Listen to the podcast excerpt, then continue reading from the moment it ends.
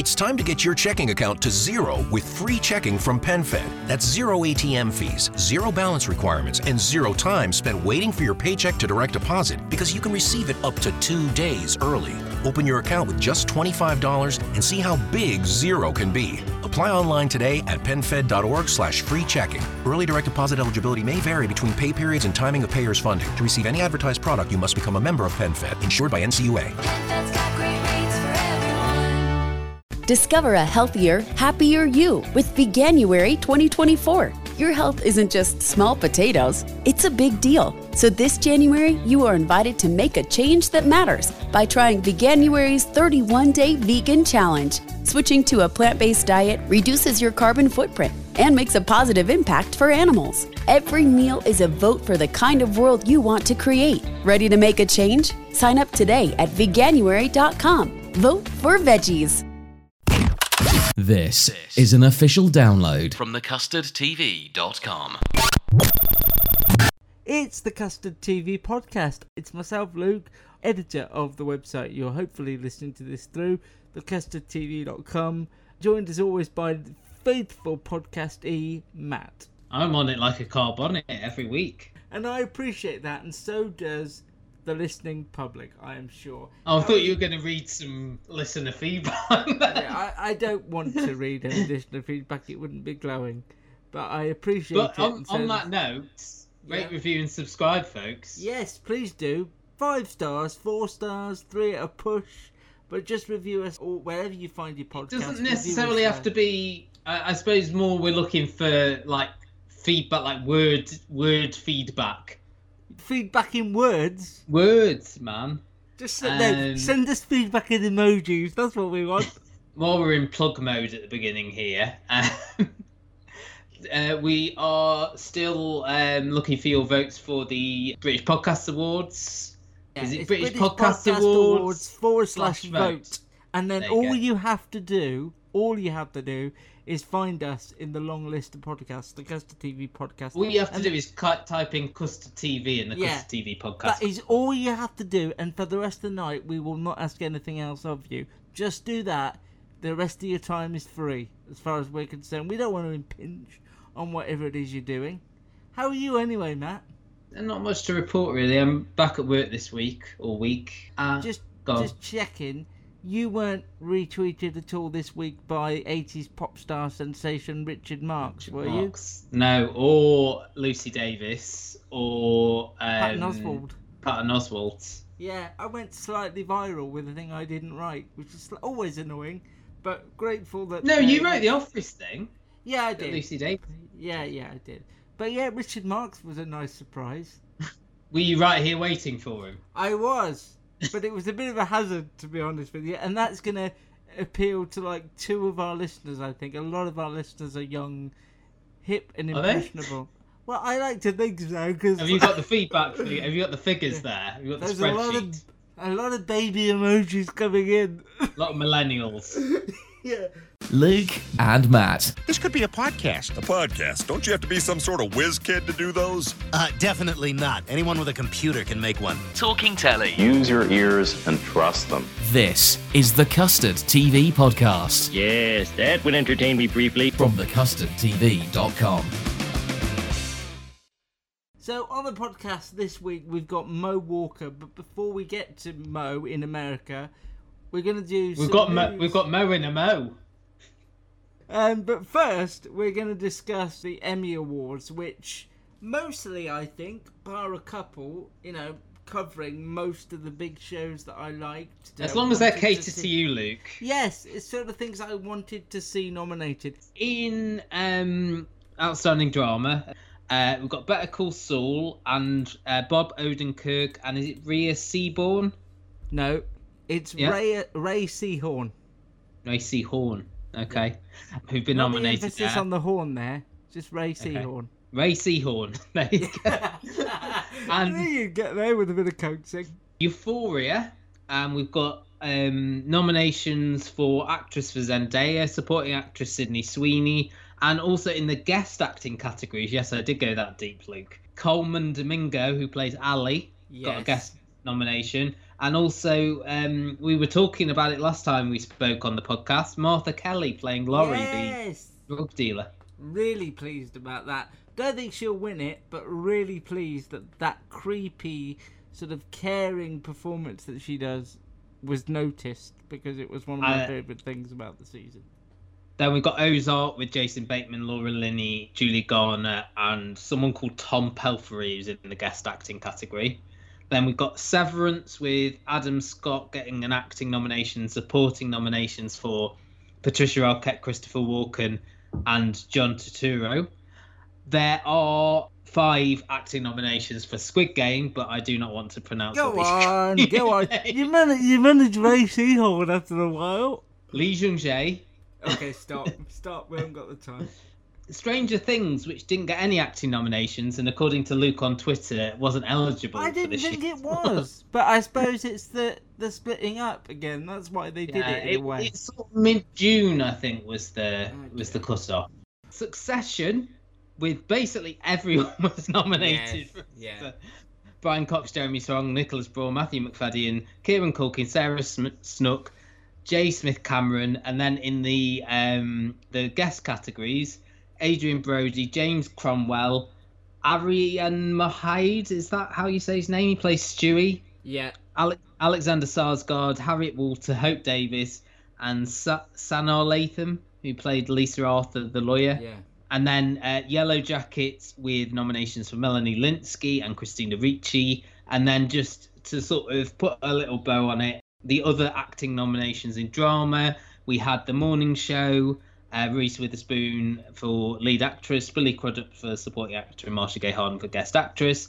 And Luke's um, favourite nominations of the whole thing, Sandra and Jodie Comer for Killing Eve. I mean, I know it's the last time that those two could be nominated, but also I'm sure there are more joint leads in things that were either not nominated or put down as sort of supporting. Why are they joint leads? It doesn't seem fair that they should both be in the same category again for what is a terrible final season of a show and a terrible show that shouldn't have been on past its first one. Rant done. I'm not surprised by Squid Game. The reason it's a big deal that it's there is the first ever foreign hmm. subtitled drama to be in that category. The Emmys don't normally recognise dramas outside of the US, so for a, for a subtitled Korean drama to be there is quite a feat, regardless of anything else. But on the whole, those categories in Euphoria, I'm really pleased for Sydney Sweeney because she does some remarkable work and she's nominated again. Matt will tell you for The White hmm. Lotus, and I think she's just one of those actors that has either been genuinely lucky or has picked roles that really can show how diverse she can be from The Handmaid's Tale to Sharp Objects all those years ago and, and now two big shows in Euphoria and The White Lotus on HBO and I'd be I, I mean if anyone from Euphoria is going to win it will be Zendaya but I'm just so chuffed that a young actress like Sydney Sweeney is part of the conversation. I agree. I just think in terms of of like the entire supporting cast, maybe Maude Apatow made more of an impression.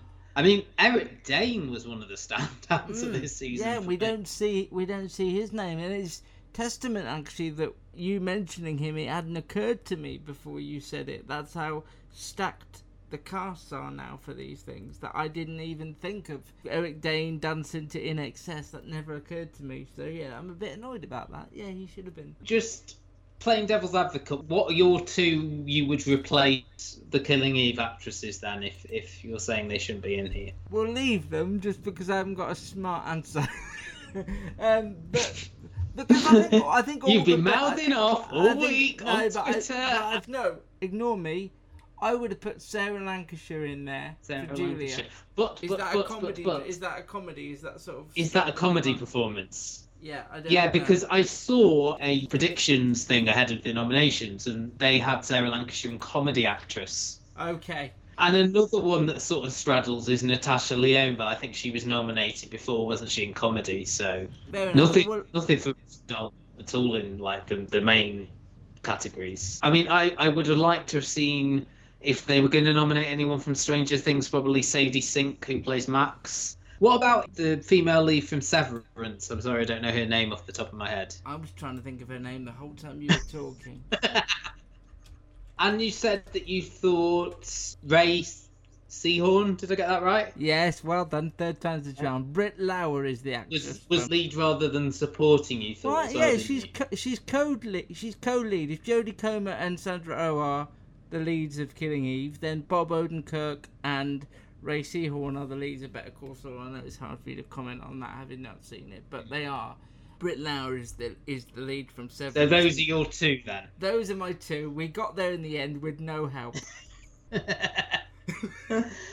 in comedy, and we'll have a look, possibly a quick look through writing and directing in a minute as well, because I was looking at those while I was waiting for you to jump on the call. That's a little Um, dig. You may not have noticed that. That's a little dig. Go on. No, no, it gave me some time, Luke, to you to know. think of a dig.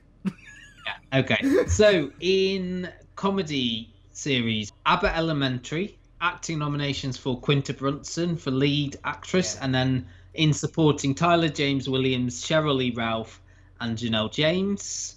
We've got Barry and we've got Bill Hader, Anthony Carrigan, and Henry Winkler all nominated there. Uh, we've got Curb Your Enthusiasm with no acting nominations. We've got Hacks with Jean Smart. See, this is another one. Jean Smart nominated for lead and Hannah Einbinder for supporting. That really annoyed They're- me as well. They're Really co-leads. They're co-leads. The show doesn't work without the other one. There's a lot of guest acting performances there as well. We've got Christopher McDonald, Kaitlin Olson, and Laurie Metcalf as well. Uh, Marvelous Mrs. Maisel with nominations for Rachel Brosnahan, Alex Borstein, and Tony Shalhoub. Only Murders in the Building with nominations for Steve Martin, Martin Short, and in the guest categories Nathan Lane and Jane Lynch. But nothing for Selena Gomez. We will talk about that probably. Like Succession, everyone is nominated for Ted Lasso. Jason Sudeikis as lead, and then supporting we've got Brett Goldstein, Luke's favourite Nick Mohammed, Tohi Jamo who plays Sam, Hannah Waddingham, Juno Temple, Sarah Niles, and then in guest performance Harriet Walter again. And, May as well uh, go. and another of Luke's favourites, James Lance, has been nominated for an Emmy. Oh God, the James Lance. Another one, sadly, with no acting nominations, What We Do in the Shadows. Quite a lot of acting nominations we've got in not nominated sort of series. Donald Glover for Atlanta, Nicholas Hoult and Fanning for The Great, Kaley, do you say Ku- Cuoco? Cuoco for The Flight Attendant, Issa Rae for Insecure, and then you've got some uh, Saturday Night Live performers in there as well. Bowen Yang and Kate McKinnon, and Jerrod Carmichael was nominated in the guest performance as well. Let's talk about Selena Gomez not being there because I don't think I would enjoy that show to the degree I do if it was just Martin Short and Steve Martin. Yes, they're a great double act. Yes, they are part of the reason why the show works. But the lightning in the bottle chemistry that they seem to have strangely with Selena Gomez is what makes that show and elevates it into something into the special category for me because I think they just gel and bounce off each other. She keeps it contemporary. I think it's bonkers that she got an exec producer nomination. People are going, well, at least she's the first Latina to, to be nominated in that category. But she's not nominated in the lead comedy actor. That seems nuts to It's me. a weird category because, as we said, like Sarah Lancashire, Natasha Lyonne, Hannah Einbinder, possibly. there are tons there. missing from this. Pamela Adlon.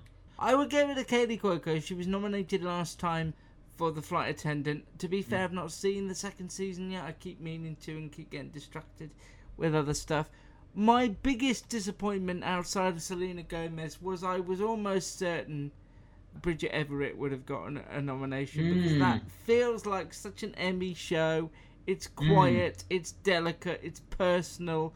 Rachel Brosnahan still doing great, noteworthy things on the marvelous Mrs. Maisel, but I think the conversation around that and its award status has been already set in stone. So give somebody like Bridget Everett coming into TV comedy for the first time ever with such a deeply personal human performance, which is predictably all the sort of things that I gravitate to.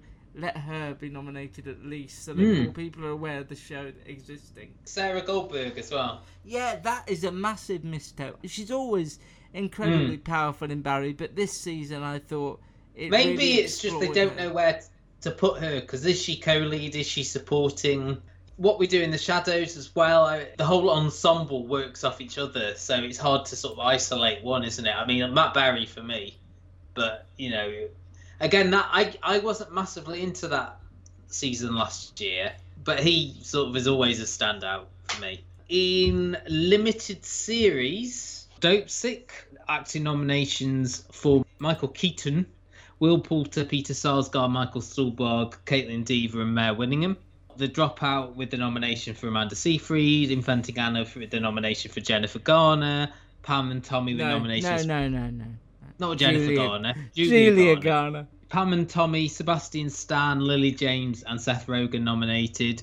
And another one where the entire cast was nominated was The Yeah. White Lotus.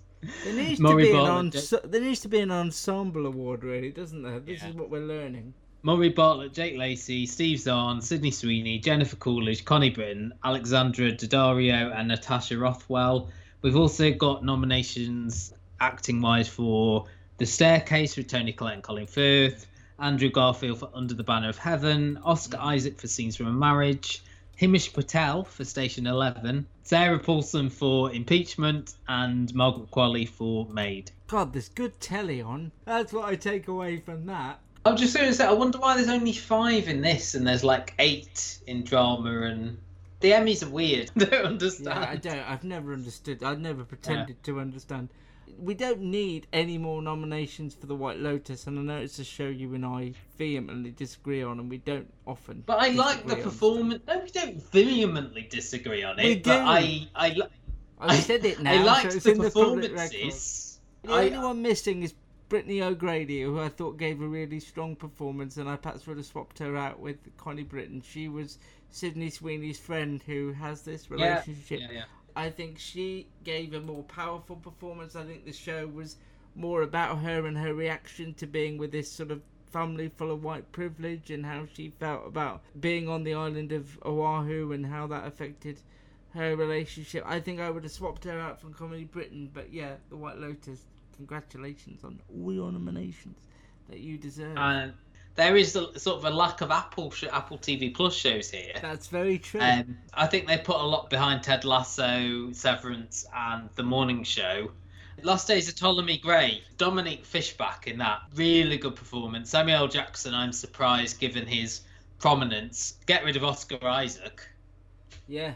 And actually, I'll tell you someone else who should be in there, and again, maybe what category should she be in? Beanie Feldstein. Yes. Oh my goodness, yes. There's so many, like Judith Light in that, and Mm. um, what's the name? The actress who played Paula. You know, I can see her. Her name is Annaleigh Ashford, and that requires Yes, Annaleigh Ashford. goo- a tiny See, I think they could let go of some of those White Lotus and Dope Sick nominations and possibly put some of the impeachment crew in there as well. Last Days of Ptolemy Gray. I mean, I haven't finished it yet, but Panchico as well. I'm I'm very disappointed that that wasn't mentioned. Essentially, Again, it just doesn't- essentially pachinko. So you go. Pachinko. I knew I'd said it wrong as soon as I'd said That's it. That's good. At least Uh, you're learning. As I say, it just feels like Apple put its thing behind like three shows and then everything else because you know we've watched basically everything on Apple Their TV entire Plus, slate. so- Yeah. But Maid as well, you would have liked to have yeah, seen. But Margaret Qualley, she was that show, and I'm pleased she was nominated. Pachinko's a weird one that feels like it was made for awards love and just hasn't Mm. received any for whatever reason. Well, they can only do one uh, subtitled show, Luke. Let's not Yeah, nuts. It got into title sequence, and it does. have It a did. Great, we might talk about great- that in a minute because I've got some side awards. But It does should have we just a quick? great title sequence, so I'm happy Yeah. about that. Let's quickly have a quick look at the writing and maybe the directing award, Yeah, shall go. we? Writing for drama, plan and execution, Better Call Saul, Brilliant, Um, brilliant. Ozark, A Hard Way to Go, The We We Are. Is that the first episode of Severance? Also, where's the Girls Five ever cast, Matt? Hmm. Not know, there. Not there. Yeah, it's the finale. The Yeah. We We Are is the finale. Yeah. One of my favourite episodes of TV at all this year. One lucky day from Squid Game, the season finale of Succession, All the Bells Say, two episodes of Yellow Jackets, the pilot episode, and F Sharp. That's strange. So they've nominated the pilot and the second episode of the series. Yeah. That is strange. And over in the writing for comedy, we've got pilot of Abbott Elementary, two episodes I hope you you know from Barry's 710 710N, Seven. and starting now. It's the eighth and final episode. Oh, is it? Okay. The sixth episode is 710N, so I don't know if that's the one that's got the biking sequence, the chase It does. sequence. Oh my word. Yes, it does. How you write that, crikey. The final episode of the second season of Hacks, Mm-hmm. the one, the only. The first episode of Only Murders in the Building, True Crime. From Ted Lasso, No Weddings and a Funeral, which you will probably know from that's the one where they all sing Rick Astley at a funeral. and um, two episodes of What We Do in the Shadows as well, which is good. The Casino episode Yeah. and the Wellness Centre episode. yeah. Yeah. Good. Good. Happy, Um, and six episodes in the uh, limited anthology series or movie category. Dope Six got a nomination in there. The Dropouts got a nomination in there. Impeachment has got a nomination for the writing. Manhandled is the episode. An episode of Maid called Snaps. Mm. Uh, Unbroken Circle from Station Eleven, Yeah. and then The White Lotus, and it hasn't given an episode, so I don't. I don't, I don't think they had episode titles, so maybe that's why. All right, but nice to see impeachment and Maid in there in Station Eleven getting some love in the writing. Directing again, we've got uh, that episode of Barry Seven Ten N. That episode of uh, Only Murders in the Building, as well as the Boy from Six B, which was the one that we really liked with the Is that the, sign the language. sign language. That episode of Ted Lasso that I just mentioned. Episode of Atlanta called New Jazz Yes. a different episode of Hacks called There Will Be Blood. I think that's the is that the second episode? No, it's the first, isn't it? I think Yeah. First. because the, the UFC thing. In terms of directing for drama, three episodes of Succession. All the bells say the disruption and too much birthday. The pilot of Yellow Jackets, the final episode of Severance, which we already talked about. The red light, green light episode of Squid Game, and an episode of Ozark called A Hard Way to Go. And the limited series direction, again, we've got The White Lotus, Maid two episodes of The Dropout, Dope Sick and uh, Station 11, Wheel of Fire. Was that the first episode, Wheel I of believe, Fire? I believe so. No, Wheel of Fire was the was the pilot. Yes, what I said, wasn't it? Yeah. The first Uh, episode. so I'm agreeing. Yeah, but there's some interesting ones there as well with that, you know, that Barry episode. The Too Much Birthday episode of Succession was, I was need one to of the. rewatch Uh, that. So good. Yeah. now I've got just a couple of uh, ones. I always love how many Emmy Awards there are. I know. Like animated program, The Simpsons is still there. It's like The Simpsons is still okay. on. character on. voiceover. Go on. Two posthumous nominations in here. Chadwick Boseman Yeah. in the What If thing, and Jessica Walter for Archer. Oh wow. Okay, interesting. Also, Julie Andrews for Bridgerton because she just does the narration on that. Why not? This is one of my favourites. Non-character voiceover. Well, so just somebody talking in their own, like we're doing now. This is non-character voiceover, It's right? it's documentaries basically. Okay. So I don't know who W. Ka- Kamau Bell is, who apparently did We Need to Talk About Cosby, but the other four, listen to this lineup: Go on. Kareem Abdul-Jabbar, David Attenborough, Lupita Nyong'o, and Barack Obama. That's my dream dinner party. That's my favourite category. Yes. Yeah. I just think that would be a very educational room to be in. I've done some of the production design ones just because I thought these were quite I was gone a long time before before I was able to get on the call. Go on. The Flight Attendant, Ozark, Severance, Squid Game, Succession for the Too Much Birthday episode, and The White Lotus. These are production design for a narrative contemporary drama, one hour or more. I reckon they all fit that bill well. The half hour does include Only Murders, Hacks, Ted Lasso, What's the United States of Owl? I don't know. Is Russian Doll not there? Because that is the most visually ex- exciting show I can think of. No, it's not in production design, but it is in cinematography. Okay. Cinematography for a single camera series. Al- Atlanta, Barry, Grownish, Hacks, Insecure, and Russian Doll. Okay. You mentioned main titles earlier with Pachinko in there, with Severance, Only Murders. And I was wa- again was watching some of these because I didn't know any of these. Candy, Cowboy Bebop, Foundation, and Lis- Lisey's Story. I mean, you know, it's not my wheelhouse, and I don't. You've seen them Mm. all now, and I don't know what you'd remove. Yeah. Peacemaker. I loved the opening title Yeah. sequence to Peacemaker. That was fun, and I doubt something like the Jessica Biel true crime story. Candy. That's very like Mad Men esque. A lot of Oh, like okay. those sort of people running and jumping on things, like Oh, Catch Me If. You Can. That sort of old school. So having seen the Cowboy it, Bebop one, I really liked, and the main title music. oh, Only Murder, Severance, and The White Lotus are all in there, Luke. what do you do? Now you said, Luke, that the Girls Five Ever cast, where were they? Where are they? There's no Girls Five Ever in the original song category, and I had no idea the Emmys come had an original song category, Where's and they weren't nominated last year either. We need BPE to be in there, or um, the one about the stars. Four stars, four stars. Four stars, yeah. That's it, and the Emmys are 10th of September. Which is a Monday, weirdly. I don't know why I think they have been Mondays in the past, certainly weeknights. That is the Emmys. You can catch all our coverage, and we'll do predictions closer to the time.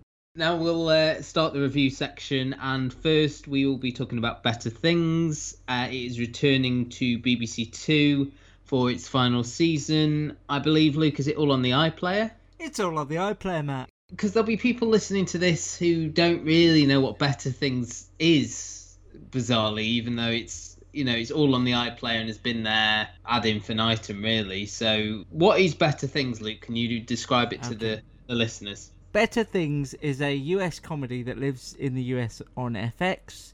It stars and is written and co created by Pamela Adlon, and it is loosely based on her life as an actress in California who lives next door to her British mother, here played by Celia Imrie, with three teenage daughters all struggling with various things of going through teens, trying to keep a roof over their head whilst acting and getting minor roles in this and that. She's been in the acting business most of her She was- life. She was like a former child star and a voiceover artist, Yeah, wasn't she? Which is what she is in real life as well. So the, she the line, uh, the, Bobby Hill, wasn't she? yeah. So the lines blur constantly, and it's not a comedy in the sense of, you know, laugh out loud. Luke it's a hates this hangout word. comedy. Dramedy. Yeah, it is a dramedy, and I I don't like the word, but what I see it more as is like a hangout with them. It's like somebody Hmm. puts a, a camera in that um, house or wherever they are, and you just hang out with Pamela Adlon as Sam Fox here and the three daughters. I've seen the entire fifth season, which is its final one, because I couldn't wait and broke. Because he's naughty. Because I'm naughty and I didn't know when and if or what platform it was landing on. What do you make of the first three episodes of the final season that you watched for the podcast? So as Luke said, you know, this is about her relationship, Sam's relationship with her three daughters. You said teens; they're all teens now. Maybe uh, the oldest daughter, Max, is early twenties now. I'm not Yeah. sure. Yeah. So I think the abiding theme of this season seems to be all the daughters are sort of flying the nest or will be soon. They're spending less time now with Sam. She's reevaluating the next part of her life, really, isn't it? That's sort of Mm. the general. If there was a story, that's the story of this season. I think from watching the first three episodes, it's good and it's, it's sort of more of the same, really. I think you know Pamela Adlon is excellent at or sort of playing herself, really, isn't Yeah. she? Playing this, I think she's a great physical performer as well. She uses all of her body. I don't know if you know what I mean. I know what Like, you mean. she- Yeah. maybe that sort of comes from being a voiceover artist and having to sort of do those actions that nobody sees to do you know what do you know what i'm Yeah, saying i'm making sort of sense here To sort of exa- over exaggerate. exaggerated exactly yeah. and and for example there's a scene here where she is going to try on like a period costume for I think it's a film, isn't it, rather than a Yeah. series. Yeah. And She's trying on all these different things and is being lost in this world. A lot of it is hanging out with Sam, hanging out with the daughters. I think the most notable sort of bit of story is that Max has an abortion in the third episode and is certainly where I am yet to tell her mum. It's the friend Rich. I don't know. Rich, played by Rich, the great think it's Deirdre Rich. Bader. Yeah. yeah so that's the, the main story but it's it is just spending time in the company of these characters and i think by this point if you stuck with them you, you like spending time with these characters i suppose my criticism of it in the past has been maybe it's a little bit too meandering and maybe there's elements of it here not all of it sticks i mean there's the thing where she finds out that her granddad wasn't who she thought he was or something Yeah. or a great granddad there's that genealogy thing not Yeah. all of the it's almost not a sketch show but almost like all these Vignettes. disparate things in her life what i would say is if you like scenes of people cooking food then this is the show for you We've said this about a couple of shows, but it's it's another one of those shows where you just stick it on. It's like a warm hug. You're invited into this person's house and you just sort of hang out with them. There are some really touching moments this season. The whole family goes to London with Celia Imrie's character to sort of investigate members of the members of the family that she hasn't met, like you said. And there's a whole whole three episodes. The final three episodes are set in London, and they are really moving and cleverly done, and and feel a bit different to the rest of the series because they do have a narrative running through them, and there's some proper sort of teary moments that I felt really choked up by. It is a warm hug, and there's not many shows like it. I think what I took away from it this series is how the girls had all matured and they respect her more. You know, having having left the nest, as it were, the, the older two, they can see things more from her perspective. As you say, Max has this abortion, which does cast a shadow over the series, and I loved the way they dealt with it. I think they dealt with it beautifully, delicately. It wasn't over dramatic. I thought it was really handled really well. And I think when she does finally tell her mum, I think that's a beautiful scene and one of my favourites for the whole series. When we tweeted that this was coming back, I did get a lot of responses from people saying, yes, it's been too long. But I do still feel like the BBC are unaware that they have a little hidden gem that they don't Mm. quite know how to promote. They don't quite know where to put it. They don't quite know what the audience is, so they plunk it all on iPlayer, and and people thankfully have found it and gravitated towards it. yeah it. my mum found it Wow. I've told you this it? before i've I- told you this Yeah, I thought you pointed it to her. I didn't. no she no no no no no no she, she and she asked me if i'd seen it and i was like yeah i've seen Yeah, I I Uh, assumed you. I think maybe the selling point for her maybe is Celia Imrie being in it, who's a familiar name to sort of British audiences. Yes, it feels like nothing else you've seen on TV, and maybe it does meander a bit, as Matt says. But I'm, I don't really care. It's just a beautiful little gem of a show that, like I say, is really hard to sell. It's sort of the thing where you'll either sit down with it and it will gel with you, or you won't understand quite why we're waxing lyrical about it. And the more I think about it, the more I think it is such a shame that Pamela Adlon wasn't nominated for an Emmy. And I was trying to think, has she ever been nominated for this? I know I should have looked this up, but it's just. I think she has been nominated for um, acting before, but not uh, like as a writer or a director. She has won one Emmy though, Luke, because I went into a bit of a rabbit hole for uh, voiceover for Bobby Bob, Bobby Hill, King of the Hill. Well, I would say that this is slightly better than that. That's all I'd say. Mm. Better. Better Things is all available now. Should you want to point your face at it, it is on the iPlayer and it will be airing in double bills uh, Sunday nights across BBC Two uh, from 10 p.m. Talking Telly on the Custard TV podcast. Doesn't that sound exciting to you? Let's do it! Ready? Here we go. This is Mo Walker. Hello, Mo. It's time to get your checking account to zero with free checking from PenFed. That's zero ATM fees, zero balance requirements, and zero time spent waiting for your paycheck to direct deposit because you can receive it up to two days early. Open your account with just $25 and see how big zero can be. Apply online today at PenFed.org slash free checking. Early direct deposit eligibility may vary between pay periods and timing of payer's funding. To receive any advertised product, you must become a member of PenFed, insured by NCUA. PenFed's got great rates for everyone. Here in Key West, we were out before it was in. In this open and inclusive paradise, you can be yourself, make new friends, and savor our live and let live vibe. With LGBTQ plus friendly accommodations, our legendary nightlife, and year round activities and events, it's always a good time to come as you are. Key West, close to perfect, far from normal.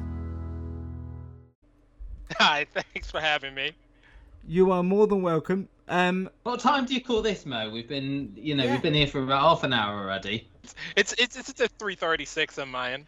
Mo has his own podcast when he's not appearing on ours. Uh, do you want to tell us a bit about Geek Confidential, what you've been up to? We've been mo- more or less covering the genre shows. We had a recent podcast uh, covered the first portion of the Star Trek Strange, um, Strange New Worlds, the recently concluded Disney Plus series Ms. Marvel. Uh, we've other co- covered a couple movies as well that have been in theaters. The new Jurassic World movie, and Doctor Strange film that came out earlier this summer as well. We're on uh, Geek Confidential. Uh, is have, we have a Twitter page, we have a Facebook page. We actually have a Facebook group. The podcast it, itself can be found on most podcatchers. I'm on Twitter at Luke Custard TV. Matt's on Twitter at Matt's TV Bites. And though he's not a qualified GP as of time of recording, Mo can be found on Twitter at. Dr. Mo 77.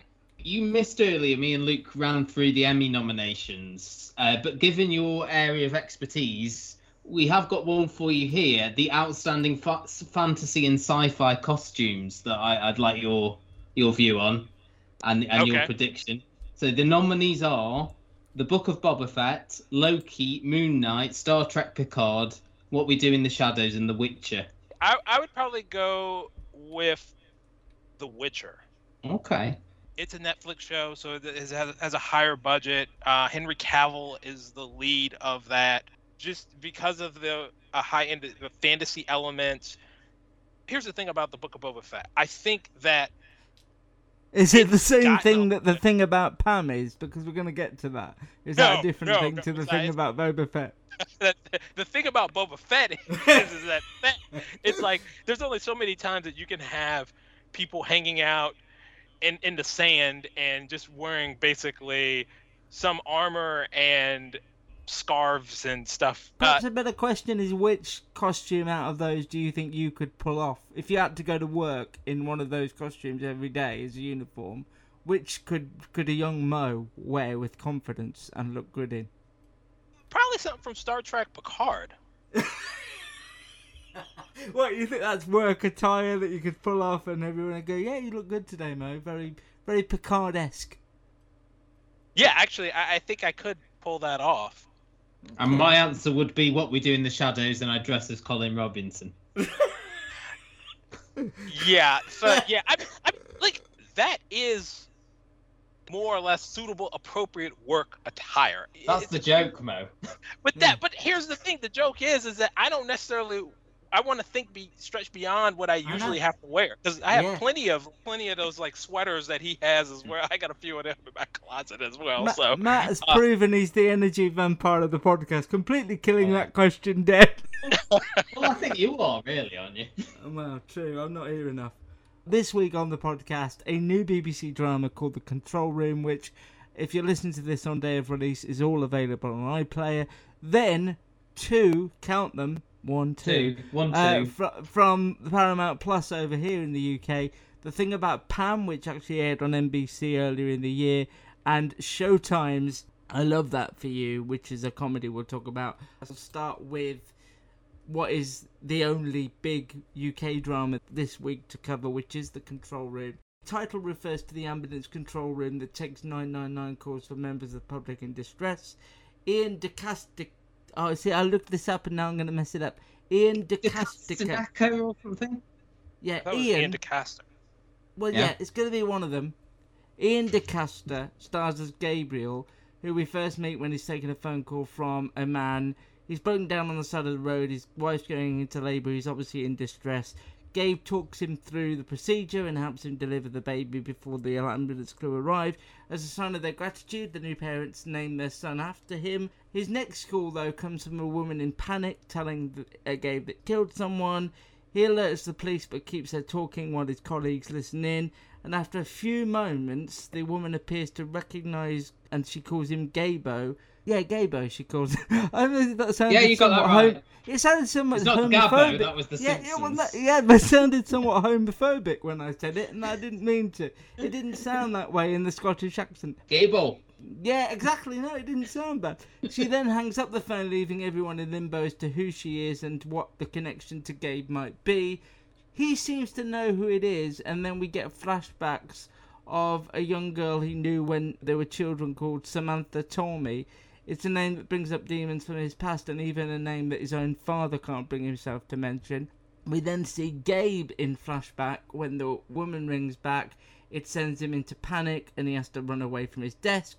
He tells his colleagues he's going to be sick, and again, we see in flashbacks that he's been to a therapist when he was young. He always says he's sick, he uses that a lot. It stems from his mother's death. When the woman does ring back, though, uh, he gets in touch with her. He finds this Sam. They meet up in an abandoned shed that they used to go to when they were children.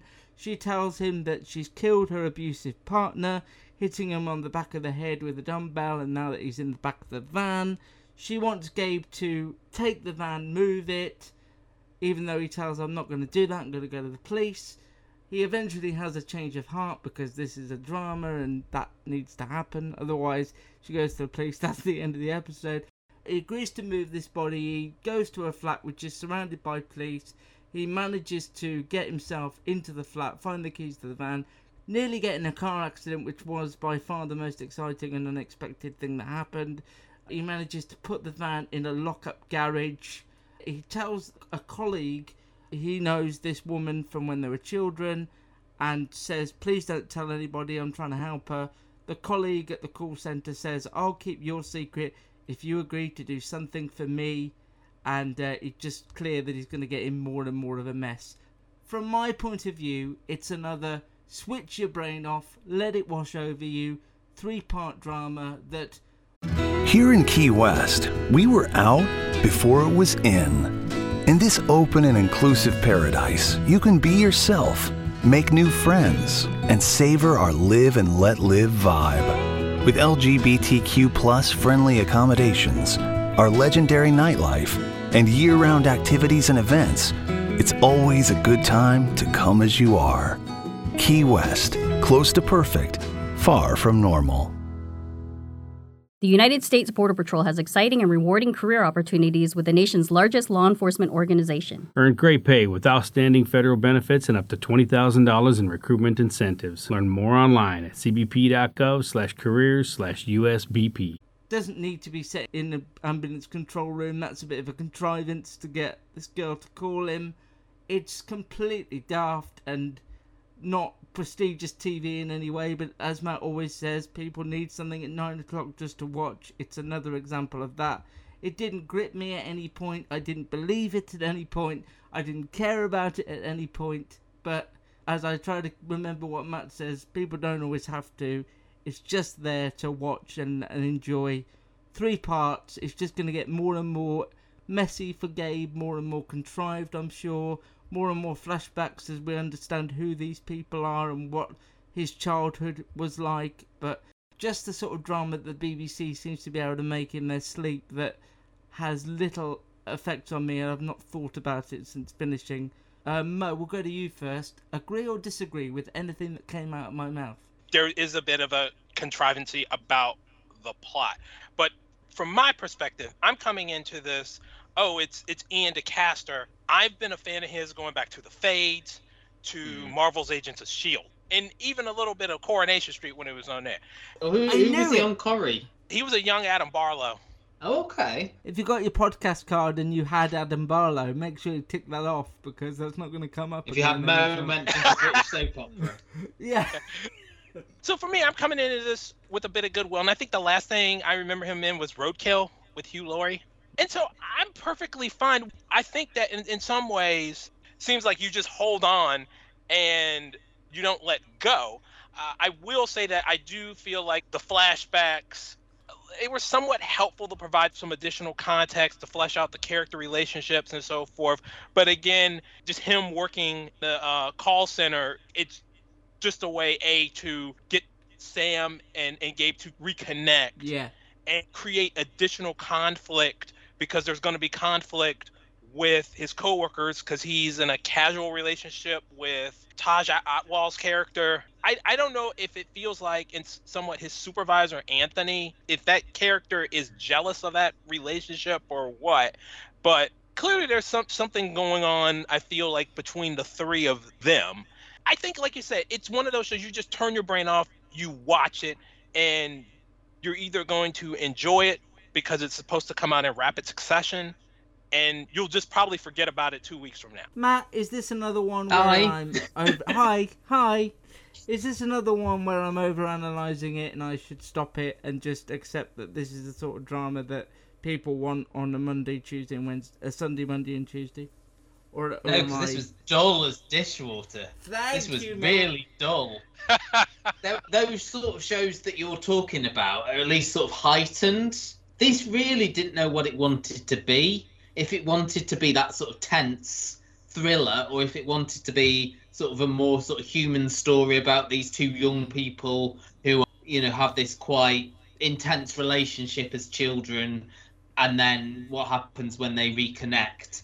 I was just um, having a look while you you were both speaking about why it was set in a control room, and I'm just reading this interview that the BBC have done with the writer called Nick Leather, which is an amazing name.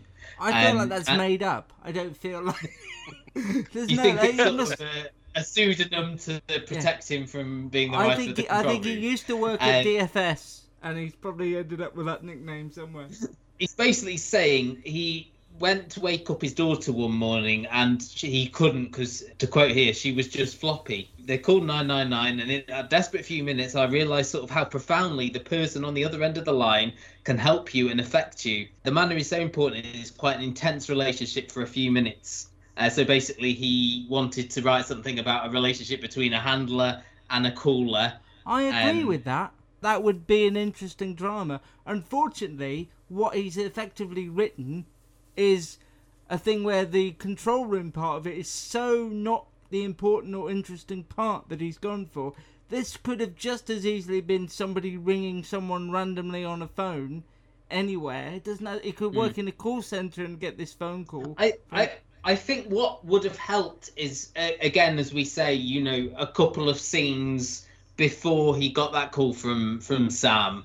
You know, what do we know about him? We saw him help with the ba- you know with the pregnant lady, and then we had the brief scene, as Mo mentioned, his relation, uh, sort of casual relationship with his co-worker, and then the third scene is him getting the call, and then all the flashback stuff.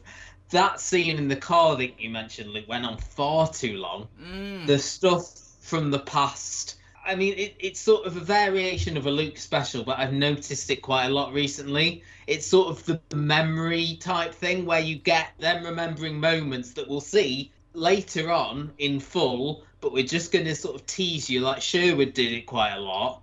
And this used that a lot, a lot more. And it feels like just a way to sort of extend things by showing that and then showing it again later on. But yeah, I, I- mean, it. Jo, is it Joanna Vanderham who played Yes. Yeah. Sam? That performance was bizarre. You know, they it- always are. They always are bizarre. but this, I mean, like at least something like, I mean, just off the top of my head, Our House, for example, that was stupid, but it sort of, I, I can see why someone would want to sort of like, like the page turner, the, the the holiday novel. This was more like the holiday, which I we put Mo through before. God, you will not let that go. You will not let that go. That's going to be. Do you know Um, what's funny, Matt? You know I go on about the Netflix effect. That is now on Netflix. It's Hmm. trending number five in the UK because people think it's, It's a like Netflix I heard someone recommend Motherland the other day. Oh, it's all on Netflix, and I'm thinking, yeah, it's been on iPlayer for years. Yeah. Luke, you're saying this in a roundabout way, but there were so many coincidences. Things just Uh, happened at the right time. Yes, contrivances. It reminded me a little bit because they they see, have seemingly sort of put this on in the. I don't know if it was like a BBC Scotland job originally, and it sort of transitioned over here, or because it reminds me when like this is going back about ten years now. But do you remember when they put the Field of Blood on? Yes. over the summer because it was Yeah. sort of like an iPlayer hit, and then they did it with the second series. Or what was the Eve Miles thing? Because that was like a BBC Wales drama. Keeping keeping faith. Keeping faith. Do you know how But it's- annoyed I am that all these mediocre things are in my brain? I don't need them there. Do you know what I mean? It's like a subsidiary BBC drama being put on in the summer to fill some of those hours up, and it will. It, it I, I know thi- this week, um, as we were talking about off mic, with the stifling heat, people will just will be s- literally stuck to their sofas. like, Perhaps that's why he's subliminally named Nick Leather. I think that's the guy's actual name, Luke. But yeah, Oh, I mean, unless just playing devil's advocate at the moment, because I will not watch any more of this. No, no, but will. just a little bit more maybe in the control room in the next couple of episodes. Now they've involved that other guy who's obviously got a secret as well. It I mi- think there it's just might- going to but- get more and more contrived because he's going to have Mm. secret on top of secret on top of Mm. secret, surely. Yeah. I keep thinking back to a conversation I had on Twitter a while ago with screenwriter Sophie Petzal, who worked on Blood and has got something in development at Netflix. And I was Hollington Drive? Yeah, Hollington Drive. And I was saying to her, well, and, and to the wider Twitter community, I'm just bored of ITV, BBC One, Channel 4, whichever it is, it just recommissioning things that were, were envisioned, I believed, anyway, rightly or wrongly. Like Sherwood. Like Sherwood, like The Responder, uh, like The Tourist. Tourist, Yeah. Vigil. And, and she just said everybody just wants thrillers, specifically ones that do well and connect with people. So I can imagine Mr. Leather going to some BBC executive saying that he wants to do this interesting, tense drama about the connection between a control room call taker and the the tenseness over the phone and then it becoming without much of his control this thriller that Yeah. it's evolved into. It didn't really feel very cohesive. The control room was always secondary.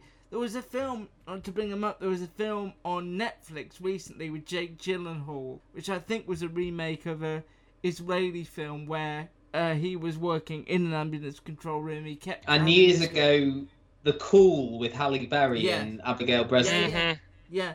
That's what I thought this would be. I thought it would be set in the control room. He's having these conversations. They get more and more intense. It's perhaps entering into his personal life and eating him away inside. But no, we get this contrived thriller that feels completely disconnected from its premise. That feels like it could have been set anywhere, performed by anyone, written by anyone.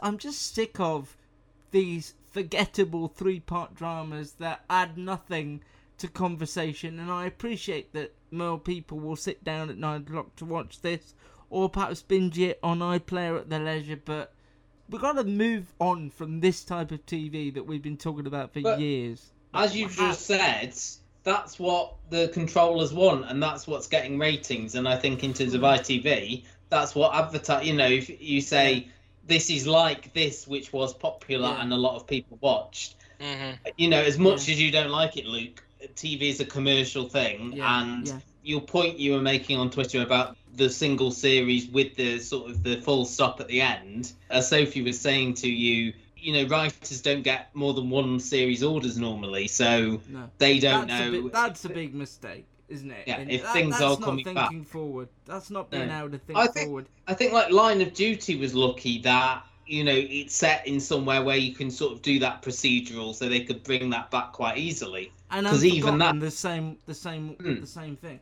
yeah. If you'd like to watch the control room, It's all on iPlayer the iPlayer now. now.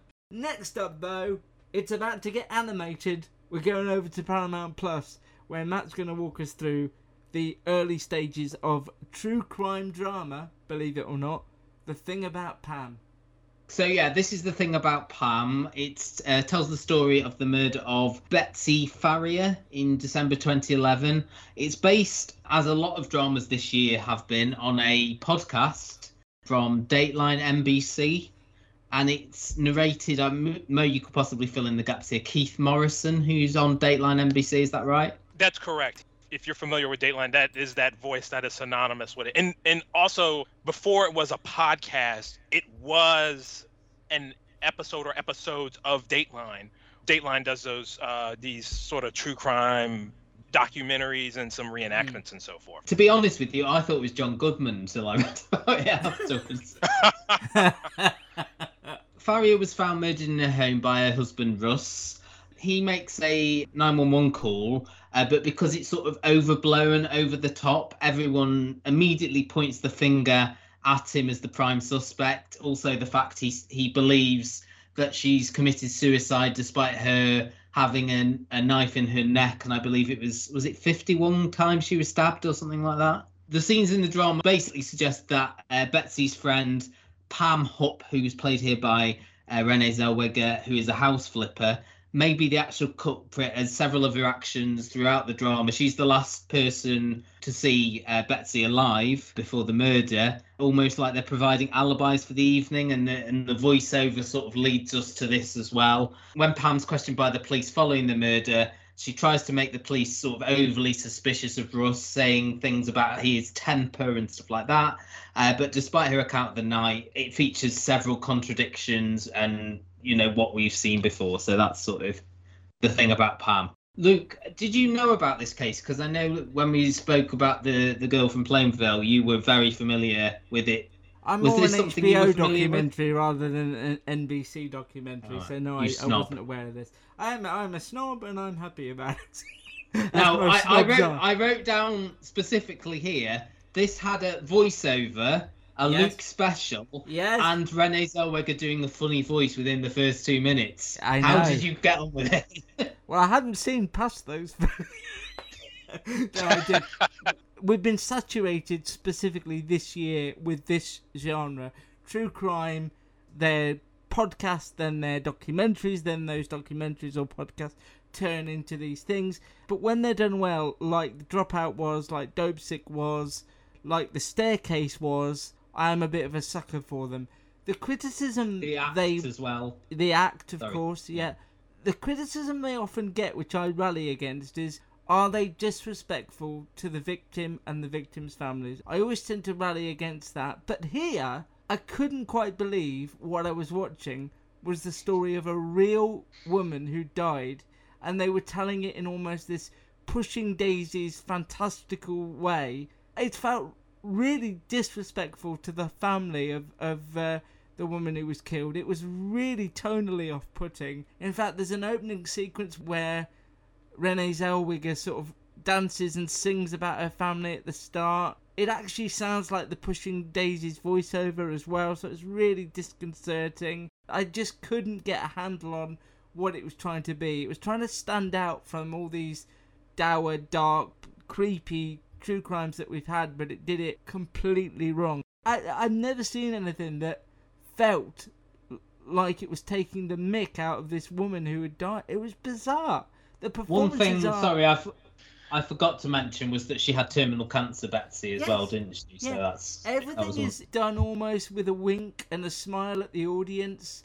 Renee Zellweger's performance is really big. Nobody's taking it very seriously. There's a bounce to the soundtrack. I didn't know who this was for. If you like your true crime, this isn't the sort of true crime you'll be you'll be going for because it's just too off the wall and too zany and doesn't treat anybody involved with any degree of respect or dignity. I couldn't understand it. It was just weird. I'd never seen anything quite so weird and tonally unbalanced as this. It really threw me. At first, I was thinking, okay, so this is a dramatization of a Dateline episode, and then it just really went campy. And the thing that really kept coming back to me is like it's being narrated by Keith Morrison. And if you watch a Dateline episode, he's deadly serious. And this is camp. Um, I'm just wrapping my brains around there because it does also do that that Luke special because the opening scene was the actual Russ discovering his wife Betsy's body and then freaking out, and then 20 minutes in, you get that scene played out. Maybe it was shot a different angle again, Mm. and what's the point? And like you said, and I couldn't discern who this audience was. Again, the casting. Most people were tuning into this who had heard about it because of Renee Zellweger and her performance as Pam Hupp and the costuming, the makeup, the fat suit she was wearing, and so forth. And I was more interested in trying to discern her facial expressions and her body language and what she was doing more so than I actually cared about this poor woman, you know, who was murdered. We, none of us, neither of us, I mean, Matt will, because he's had more time to think, but neither of us can remember the name of this murder victim, which is not yeah, the well, point I of can show. because I wrote it down because I was Yeah. setting it up. But how is how awful is that? Like with the staircase, we know Kathleen is at the bottom of the staircase. I can tell you the names of the people that were killed in in other dramas. They are front and center. With this, it's called the thing about Pam. Pam's front and center, and the murder victim, who's this real family with young daughters and a husband, is a complete afterthought. So strange. it's not one of those true crime shows where we're trying here's the evidence you draw your own conclusion it's literally right there from jump that pam committed this murder I mean, you, you've you've sort of brought up a lot of shows already, but I think the one show that sort of did something similar with a murder case and sort of quirkiness was Landscapers. Oh um, yes. With the Lucky Land slots, you can get lucky just about anywhere. This is your captain speaking. Uh, we've got clear runway and the weather's fine, but we're just going to circle up here a while and uh, get lucky. No, no, nothing like that. It's just these cash prizes add up quick. So I suggest you sit back, keep your tray table upright, and start getting lucky. Play for free at LuckyLandSlots.com. Are you feeling lucky? No purchase necessary. Void where prohibited by law. 18 plus terms and conditions apply. See website for details. With Lucky Land Slots, you can get lucky just about anywhere. Dearly beloved, we are gathered here today to. Has anyone seen the bride and groom? Sorry, sorry, we're here. We were getting lucky in the limo and we lost track of time. No, Lucky Land Casino, with cash prizes that add up quicker than a guest registry. In that case, I pronounce you lucky. Play for free at LuckyLandSlots.com. Daily bonuses are waiting. No purchase necessary. Void where prohibited by law. 18 plus. Terms and conditions apply. See website for details. And we said at the time, is it disrespectful to the victims? But e- even in that, I felt there was some sort of char- there was charm to the Olivia Colman and oh, who was the actor in that? Um, David Thewlis. Here, just it's complete. I mean, Renee Zellweger's playing it like she's in Desperate Housewives. I think that was the yes the nearest thing I can think of. The whole sort of heightened tone. I think the thing that works against it the most is the voiceover because it's signposting to the audience exactly what's happened. We are led to believe Pam did this. The CCTV at the drive-through, for example, he's, he says Keith Morrison, a case of the munchies. Yeah. This is going Sometimes to be the evidence just stopping at the him off. petrol station or whatever. Yeah. So, so I will say about Dateline, oftentimes in a typical episode, you kind of know who the murderer is in some of those episodes. And so you're just kind of walking back and trying to figure out and piece together the rationale behind the why. So that, to me, in my mind, tracks with how, you know, it be spawned from Dateline. In my mind, maybe we've gotten past Desperate Housewives 10 years ago. There's also the argument that normally with shows like this, I think The Girl from Plainville is a recent example, but thi- this is really recent. This isn't set in the 90s or 2011, Yeah. so Yeah, 11 so- years ago. But 10, it's 11 still, years. but in the te- in the in the world of true crime, which there is a lot, they usually got a long time past. You know, when we did Des on ITV, and even the Staircase was in the early two thousands, and but this is still quite fresh for this family, and it paid them so little respect. I mean, I know it's based on reality, so the police ineptitude is is another side of it. But I was just so bored with the police performances as well. They it's based on sorry luke it's based on reality but it's presented in a hyper real Yeah. way you know it's You it's, don't believe it's it just bizarre second. And i think mo you know you were saying it's a why done it and and you know as we said like with sherwood but it would be like if Sherwood had a voiceover going, "Oh, he's got a bow and arrow now. He's the murderer." Do you know what I mean? That's what it would be like.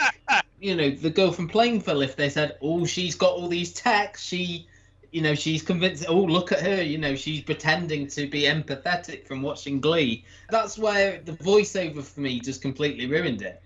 Yeah. I'm going to remember it for all the wrong reasons. How truly odd it is, and I'm amazed it wasn't savaged at the time and that the people that were sort of involved in it didn't speak out more and say, You're not doing justice to my mother's legacy or our family's background. They sort of made them a mockery, and I've never seen anything like it.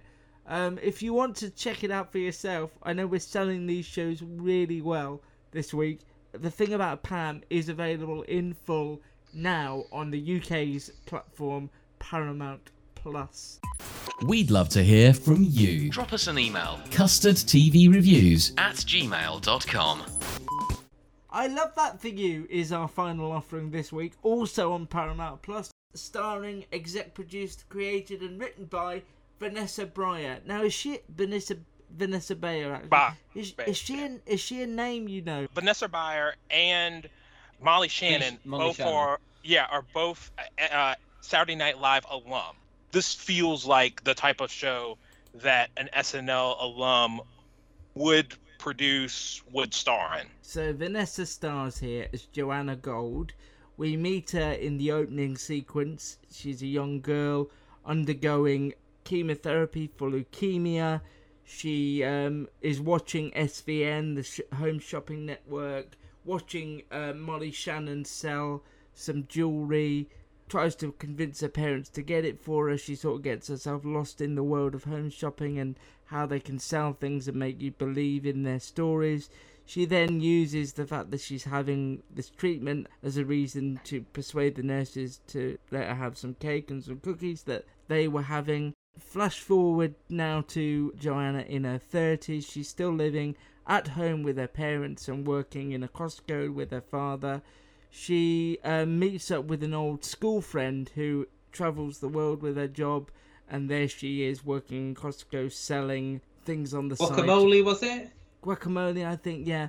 But they're like testers. You can sort of have it for free and have a taste of Mm. it and buy some. So she uses her home shopping network obsession to sort of sell these things, but is deeply embarrassed when uh, she meets up with this old school friend. When we see her at home with her parents, it's clear that she's got this bit of arrested development, that she's never been seen as anything other than the girl with leukemia, and that her childhood experiences have sort of stopped her from moving on in her life and forming proper adult relationships. She finds that this home shopping network is high is uh, looking for new presenters. She feels like she's uh, made for it. They ask her for an audition. They ask her to sell a pen. She does a really impassioned speech, which receives little to no response. But she does get a phone call from them, which means she has to move to a different city where there's so much fracking you can't even drink the water. That was a, a good line.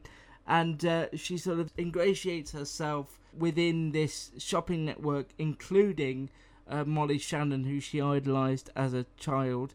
She doesn't tell them about her cancer diagnosis, but we sort of learn that she doesn't know who she is. She's got no real story outside of that, so she has to keep thinking of things to say to them when they say, What's your story? What are you selling to me? As in, you a person. She can't really articulate it very well. It's a lot of cringe comedy there. She is good on air, but lets herself down when she smells a perfume and does a face that indicates that it doesn't smell as good, and the, the sales tank, and uh, she's almost going to get let go. And just as she's let go, she shouts to the boss and says, You can't let me go. I have terminal cancer, and the whole thing turns on its head. Um, so she, we assume she's going to stay there because they feel a level of responsibility and pity towards her uh, after hearing her news. Mo, what did you think? Yeah, I actually watched the first ep- first two episodes of this. Honestly, I think for the first episode, it does a really good job of setting up Bayer's uh, Joanna Go character. She started to sell me on this character. Supporting cast members such as uh, uh, Jennifer Lewis, the grandmother on Blackish, as uh, Patricia, the CEO of the the Special Value Network.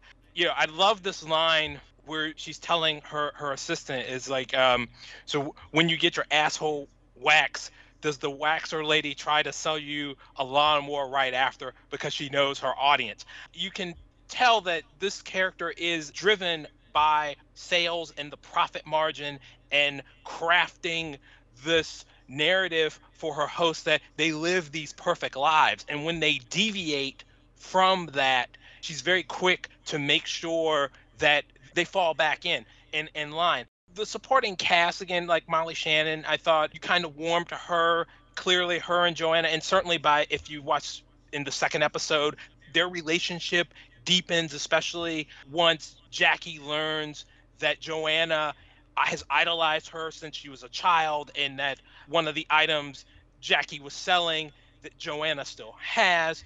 And and also we got a really interesting performance, I thought, by um, Ayden Mayeri, who was one of the Jennifers on the after party. She played Beth Ann McGann, and you know the, the quote her, unquote yeah. the mom influencer who's quote unquote balancing career and self care. I, I I love that they've they've set up that instant threat and someone who certainly by the end of the first episode sees that Joanna is a potential rival. And as these things go, I'm sure at some point they'll see eye to eye. Overall, I, I think that it's not what I would consider a must see show. I think it's an adequate show. It's the type of show that HBO, Cinemax would have commissioned maybe 10 years ago, hmm. but it's perfectly it's perfectly adequate. with the thing about Pam, I think our thing was that the tone was all over the place, and I would say that for this as well. I never really knew where I was with this character. The first scene is her as a child in the hospital, watching this home shopping network and stealing the cake, or not stealing the cake, but guilting the nurses into giving her the birthday cake of one of the nurses. And then the subsequent scenes, we've got two in a row of her being embarrassed. Firstly, that scene Luke you mentioned at the Costco, and then this scene with Jason Schwartzman playing this guy she's been on two dates with, who she's already sort of got hooked, you know, sees it a lot more serious relationship. And it's like, why are you embarrassing this character so much? You know, we we've seen nothing so far that she needs to be sort of brought down. I thought the most interesting scenes for me were the ones at the Home Shopping Network. I was thinking, you know, this could actually be a good workplace sitcom. You know, all the characters there, the Molly Shannon character, the the boss Mo that you mentioned. But again, like the reason they wanted to sack her was totally understandable. She made a face and cost them money. You know, it wasn't a real sort of mistake that wasn't her fault, which is often the way they're sort of unjustly sacked from these jobs. There was a clear reason for it, and then obviously her thing is to say I've got cancer. I mean, I I liked Molly Shannon. I thought she was the best thing about this. She was sort of like the warm motherly figure, but it was just weird and all over the place. That was sort of where I was. What about you, Luke? It is perfectly adequate, as Mo says. There is something within me, though. I don't feel comfortable with the lie she told. I, ju- I just don't feel Hmm. comfortable with it. As a premise for a show, I don't feel comfortable with keeping a job because you've told your co-workers you got cancer because it means effectively that any goodwill or any warmth they show you don't know whether it's genuine or because they feel empathy sympathy guilt because of what they believe she's going through. So it sort of loses something there for me. I think it's a very tricky thing to work around. I think it would have worked a lot better if that was going to be the premise if she'd just come out and said I've wanted to do this my whole life. I had cancer as a child. I struggled with my teenage years because I didn't develop, and please give me another chance. And then it becomes this workplace sitcom where you can have characters bounce off each other and talk to her about what it was like having cancer as a child, and then seeing her use that as a springboard to the dream she's always had. Instead, it's working in reverse, where they believe she's got cancer and they're just sort of keeping her there, as awful as it sounds, waiting out the clock, which I don't think is a good idea for. a. Or it'll be a case of, oh, cancer's gone away now, or something yeah, like that. but whereas- either, either way, it won't be satisfying because it just No. feels like a weird premise for a show in a way. Well, and I get what you're saying about the uncomfort level, but we've had a number of shows where you start off with a character who has done something that's quasi gray, morally despicable, and they gradually win you over.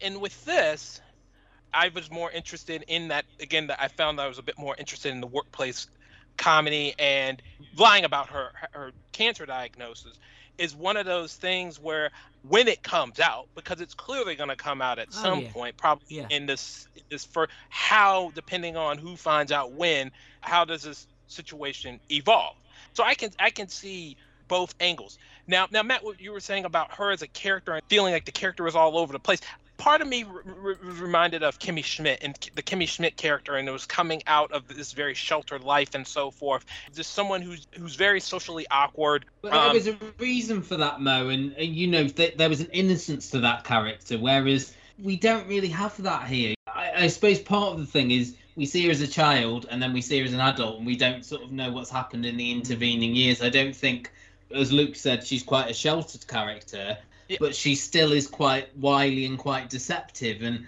you know everything that happens to her here it's underst- as i say it's understandable why she gets sacked. There's not that innocence there. There's And there was nothing that oh i want to to root for this character. If anything i wanted to root more for molly shannon than than her. And and there was a positivity to Kimmy Schmidt. She sort of looked at the world with wide eyes and would give anything a go and, and wasn't traumatized to a degree about what had happened to her. Whereas I feel like and, and I do believe that Vanessa Bayer has been through this as a child. It is somewhat semi autobiographical. So she's obviously more comfortable with the topic than perhaps the three of us are.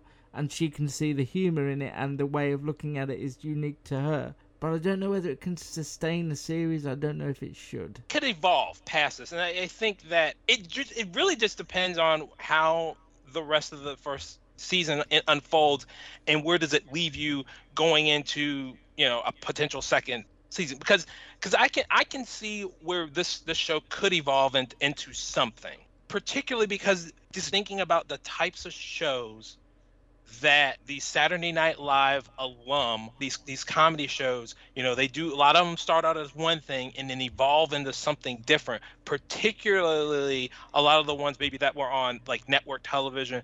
But I think that this one, it's Showtime, and I, I feel as if there there is a lot of room for for growth and development. It, you you just need that initial investment, and I, I I'm not gonna say that that I, I wouldn't give this a glowing review. I would say it's an adequate show, but in watching the first two episodes, I found something there that I'm interested in coming back to wa- to to watch more of when I have the time. It's also that thing of it's going to have to come out because that is the way TV works. The character has a secret, they lie, and at some point their lie is exposed. And then it's how do you, as a comedy, effectively move on when those characters know they've been lied to and such a big lie as well and such an important lie so it's going to be it's it's set out some interesting questions that I'm interested to see how it answers, but only via reading Wikipedia reviews and not by watching the rest of it. I think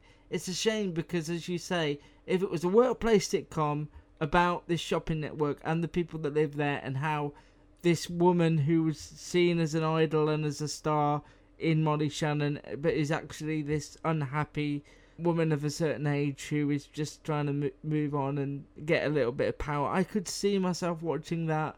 I liked the other two, which was her other comedy that she's in. I think that's really strong. This, I feel, is a bit confused and a bit all over the place, like the podcast. I think we've been the most centered in all of this podcast because the shows themselves are a bit contrived, a bit, bit all over the place, and a bit strange. But um, you can find I love that for you on Paramount Plus. It's interesting that Paramount Plus have yet to have a proper hit here in the What- UK. I was just going to actually ask Mo, like, you know, our version of Paramount Plus. I'm not sure if you're aware what's on there. I know we reviewed, what was it, Super Pumped and hmm The Man Who Fell to Earth. Some of these shows are on Paramount Plus over there, aren't they? And some aren't. Like, you know, we've got The Offer, we've got Strange New Worlds, Halo. so like the Strange New Worlds, the Halo, the Offer. So when you're talking about these ones that originally aired on Showtime, they're not, but they're working on bringing them on to Paramount Plus because Showtime here in the states has its own streaming platform. Which is weird in itself because you've Yeah. got two competing platforms. that probably is more of a corporate thing and it goes back to what was going on before the restructuring and what paramount is It's like paramount global whatever it is now when it was viacom and it was all this infighting and so forth so it it's understandable why showtime had it had its own fiefdom carved out had its own pla- uh, streaming platform hbo had its own platform i'm sure it'll integrate at some point there's talk about some sort of adding it as a tab here in our Paramount Plus. So we'll see. I, I think it'll all migrate. It'll all merge together at some time. The weirder thing is, is to me, is that thing about Pam being on Paramount over there instead of Peacock mm. because Dateline is a. It is. It's very much an NBC brand, and that's weird for me. We gave examples to Mo about how weird, like, our versions are of, of Disney Plus, for example. We did that off mic, and it was one of the funniest things. I wish we'd recorded it. Where me, me and Dawn just told Mo that, like, The Walking Dead was on Disney Plus and Atlanta was on Disney Plus, and it was just blowing his mind. My favorite thing is that Pam and Tommy is on Disney Plus. Well, see, see again, I can see that because that's Hulu. It's a Hulu original. Atlanta because you know if it's an FX drama that over here it's you know next day on Hulu. It's The Walking Dead. the wa- and again, it still blows my mind whenever I think about this because for for the AMC streaming platform like AMC Plus, this is their juggernaut. This is their baby. It's what keeps Their the lights thing. on. And so it, in my mind, it's on it's on Disney, Yeah. and it it just it, I mean, Atlanta did get you at the time, Mo. I remember you. You were. a bit- Matt's, you Matt like, says "But I- Atlanta's on Disney Plus over there. God, I thought that was no. Just sounded just like the, the thing that annoys me, and Matt doesn't understand why it annoys me, but it does annoy me. The girl from Plainville, where is that in the US? it's on Hulu. Because it's a Hulu original. Yes, Where is it's it? Where is it here? Would you imagine? You know, if you listened to the podcast last week. Wait a minute, wait, wait, wait, what did I, oh, wait, hold on. I did listen to that, and I thought I sw- y'all said Amazon. Well, it's through Amazon. It's called Starz Play. What is it? A tab? Wait, So wait, you've got to okay. pay your Amazon Prime subscription, and then And- on top of that, you've got to pay an extra five pound ninety nine or so, or thereabouts for. But it's Starz Starz as in S T A R Z, like the the Starz movie channel. Yeah. Starz Play that's with the girl from. Plainville. Why didn't that go straight to uh, Disney Plus? As it's an F- uh, Hulu show. I'm worried about The Bear, which is a show I really like. I hope that goes straight to Disney Plus. It worries me. It shouldn't, and it's why I'll die I, early. I, I, I just say you're weird to worry that much about it, or to think Well, I, that I much wish about I, un- I wish I understood it. Why I wish I understood why things go where they do. Because Money you'd thi- is the answer. Yeah, Money. money's always- Thank you so much, Mo. Remind us again, your podcast is Geek Confidential. That's correct, isn't it? Yeah, it's Geek Confidential. Yeah, you can find them online where all podcasts can be found. There's a website that goes with it as well. Ours is thecustardtv.com. We will be back next time just to tie it all together in- with a nice little bow. Three uh, Emmy nominated performances on the next uh, podcast with uh, Nicholas Hoult and Elle Fanning in The Great and Yeah. Andrew Garfield in Under the Banner of Heaven. Okay, Hulu show went straight to Disney Plus. That makes sense to me. See you soon. Bye. Bye. Bye. Rate and review us wherever you find us. Search The Custard TV on YouTube, iTunes, and Facebook. It is Ryan here, and I have a question for you. What do you do when you win? Like, are you a fist pumper, a woohooer, a hand clapper, a high fiver? I kind of like the high five, but if you want to hone in on those winning moves, check out Chumba Casino. At ChumbaCasino.com, choose from hundreds of social casino style games for your chance to redeem serious cash prizes. There are new game releases weekly, plus free daily bonuses. So don't wait. Start having the most fun ever at ChumbaCasino.com. No purchase necessary. Group. Void were prohibited by law. See terms and conditions. 18 plus.